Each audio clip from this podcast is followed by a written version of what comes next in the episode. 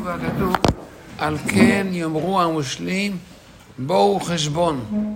אומרים חז"ל, בואו ונחשוב חשבונו של עולם. בביזנס תמיד עושים חשבון. זה הולך טוב, זה לא הולך טוב.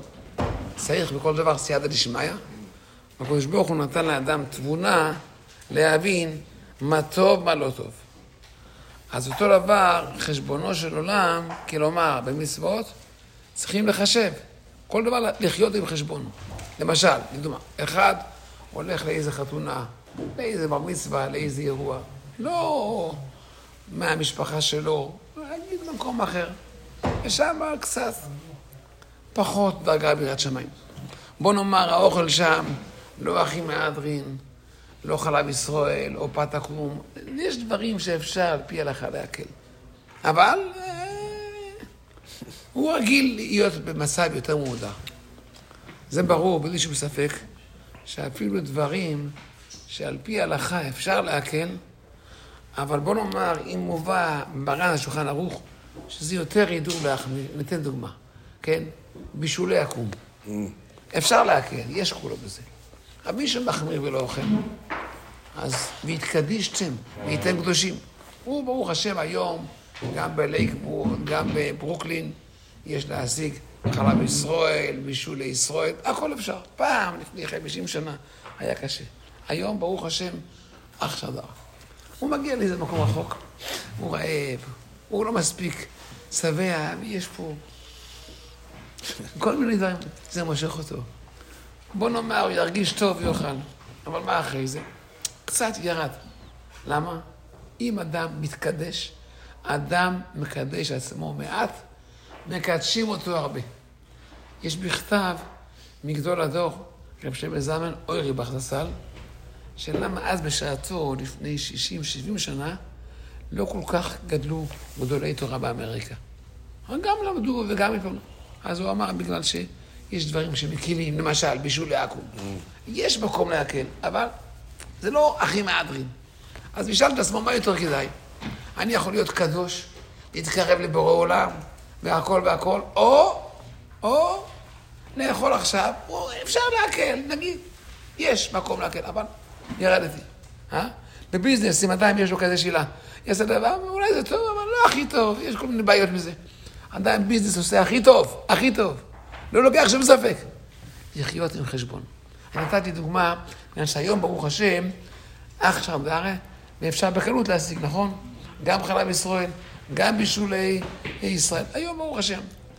הוא בעל ניסיון, אז יום אחד התגבר. אז עכשיו הוא הפסיד, הוא לא אכל. נגיד נשאר רעב, אבל התקדש. וכן אדם קם בבוקר, כן? נגיד אתמול היה לו יום עמוס, הלך לישון ב-10, 11, עייף. קם היום, 4, 4 וחצי, וכרגיל, יש פה תפילה של הרב, תפילה, שיעור, איזה איזה. עייף. גם חופש היום. המשיך לישון. נגיד שהוא, שהוא הוא מרגיש, אדם ישן טוב, מרגיש, אה, כאילו, כאילו על הכיפה, נגיד, כן. אבל הפסיד את התפילה בנץ, הפסיד את השיעור של הרב. מה יותר כדאי? לישון עוד שעתיים ולהיות קצת, קצת אה, להרגיש חופש קצת, להרגיש פורקן, או להתענג בזה השכינה. מרן פוסק, אדם יקבע עת אחרי התפילה, עת קבוע. כל אדם לומד, ברוך השם, כל אחד, אפילו בדרך שומעים, קלטות כאלה, יש ברוך השם היום הרבה תורה. כל היום, מהבוקר עד הערב. אבל על פי תורה חייב לקבוע עת קבוע. קבוע, הכוונה שזהו לא מזיז אף פעם בשום פנים ואופן. קבוע כמו חזק. קודם כל, כשלומדים באחרי התפילה, כותב מרן השולחן ערוך, מקבל פני שכינה. אני אתן דוגמה.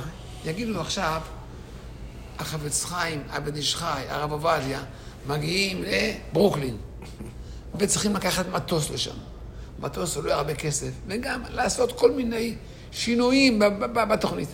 תאמינו לי, אני הייתי נוסע אפילו לאוסטרליה. מארץ ישראל עד אוסטרליה זה 26 שעות טיסה, וגם עולה המון כסף. הייתי עושה הכל, לראות בן איש חי, לראות הרב עובדיה, לראות אה, חפץ חיים, זה זכות, נכון? פה מרן מבטיח, אתה לומד אחרי התפילה, מקבל פני שכינה. מה שכתוב בגמרא זה ברזל, חזק מאוד. אז מה? אז הלך לישון, הרגיש על הכיפה עוד שעתיים, אבל הפסיד את הנס, הפסיד קבלת פני השכינה. וכדאי. אני אומר לכם, למה אני מדבר על זה עכשיו? אתמול התארחתי אצל מישהו, אני מפני הצניעות לא אומר שמות. פה, פה בשכונה, פה.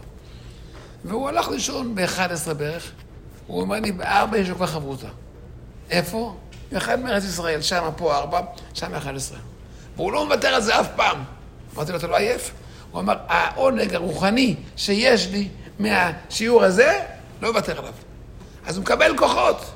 בוא נאמר, אם היה אותו זמן מרוויח מיליונים, היה לו כוח. אז זה הכוונה, בואו חשבון, לחיות עם חשבון, לא למכור את העונג הרוחני, את המקבל בני השכינה. אחד מאחר תפילה, מתפלל בבית. קודם כל, על פי ההלכה, אדם חייב 18 דקות ללכת לציבור, גם ברכב. גם ברכב, זאת אומרת, בוא נאמר, מהבית, אין לו מניין בברוקלין, יש לו בניין בבורו פארק, בקדומה, כן? חייב 18 דקות להוציא בשביל זה. אז אם ברכב, גם אותו דבר. זה דבר ראשון. מיל. כן, מיל. זה, זה ה-18 דקות. טוב. אבל אם לא הלך לציבור, אי אפשר תפילה בציבור. בציבור זה משהו אחר לגמרי. כן, כביר, לא ימאס, תפילת רבים. זה א', ב', צדיק ראשי תיבות, 90 אמינים, ארבע קדושות, עשר קדשים. אין לו את זה בבית. אומר החפץ חיים, אדם יבוא לשמיים, יראו לו כמה הוא הפסיד. פה הפסיד שיעור, פה הפסיד תפילה.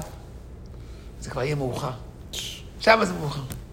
אני רוצה לומר עכשיו, הרב קניאבסקי זצ"ל, היה בן 94, והוא לא הפסיד אף פעם שום קביעות שלו. הוא היה ברזל, חזק, שום קביעות. אני אספר רק שתי סיפורים, זה כאילו משקף מה הקביעות הזאת. יום אחד הוא עולה אחרי התפילה, הוא רואה, גנבו, היה שם כספת, לא כספת, אחרי זה הוא עשה כספת. אה, מגירה של מלא כסף, לא ממנו, פקדונות, מלא אנשים. אנשים סמכו עליו, אדם נאמן, הפקידו. הוא רואה, אדם אחרי כזה דבר, סכום עתק, הוא לא יכול שבוע להירגע, נכון? זה דרך הטבע. הוא אמר לבן שלו, תסתכל מה קרה פה. הלך ללמוד, המשיך, לא דיבר על זה מילה. לא, לדן ברנש, זה מלאך. כן, לא, לא. מה יכול לעשות? מה, יכול למצוא את הגנב? ויעשה ככה, ימצא הגנב. מה יעזור לו? אבל הוא מה זה, עכשיו הוא חייב ללמוד. איך אפשר כזה דבר? בסוף היה סייעתא דשמיא, אחד מהחברים שלו, מהידידים שלו, במונסי, בירר כמה גנבו מהפקדונות, החזיר לו הכל.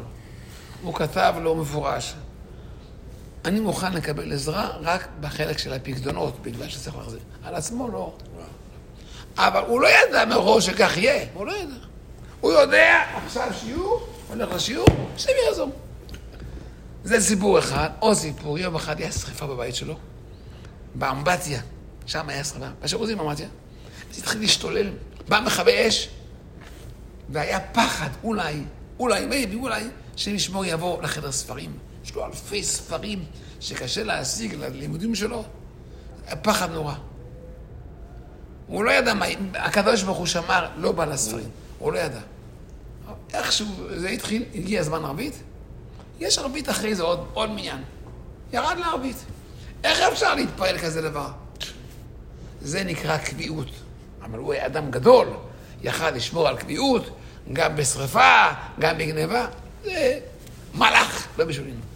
אבל מה שכן, לפעמים יש חשק לישון עוד שעה, או ללכת פה, ללכת שם. מי שמתגבר וקובע קביעות, אומר המשנה ברורה, שורה על הלימוד שלו רוח קדושה נוראה. בוא נאמר ככה, אדם לומד תורה, שכינה עליו, קדושה עליו.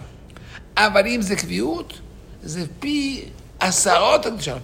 ואני אומר לכם את האמת, אני, ברוך השם, גדלתי בבית של רב חיים 47 שנה.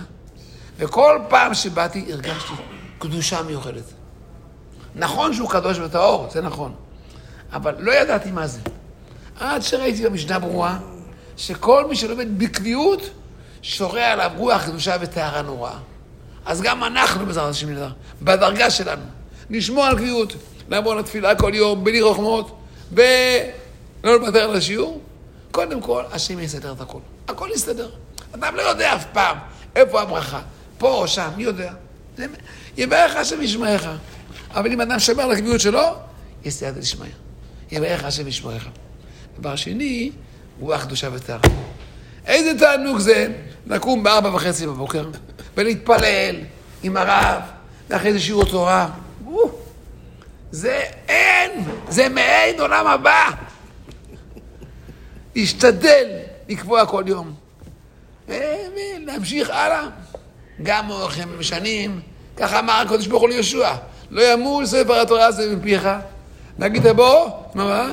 כי אז תזיח ואז תזכיר. יהי רצון ששריר שלום מעשה ידיכם, תמיד בריאות, תמיד אה, הצלחה בכל העניינים, ולשמוע על הקביעות חזק. בזכות זה יתקיים לכולכם וכולנו הפסוק וייתן לך אלוהים מתעלה לשמיים ושמונה ארץ ועוד רב מראש יעמדו לך עמים. שכבו לך רבים ונגביל לך עליך ארום ואיך ברוך עד ונידאי לא לכם משנים אבל בשר תורה לא לכם משנים. שיבואו הרבה תלמידים. ברוך, חכם, וואו, וואו, וואו.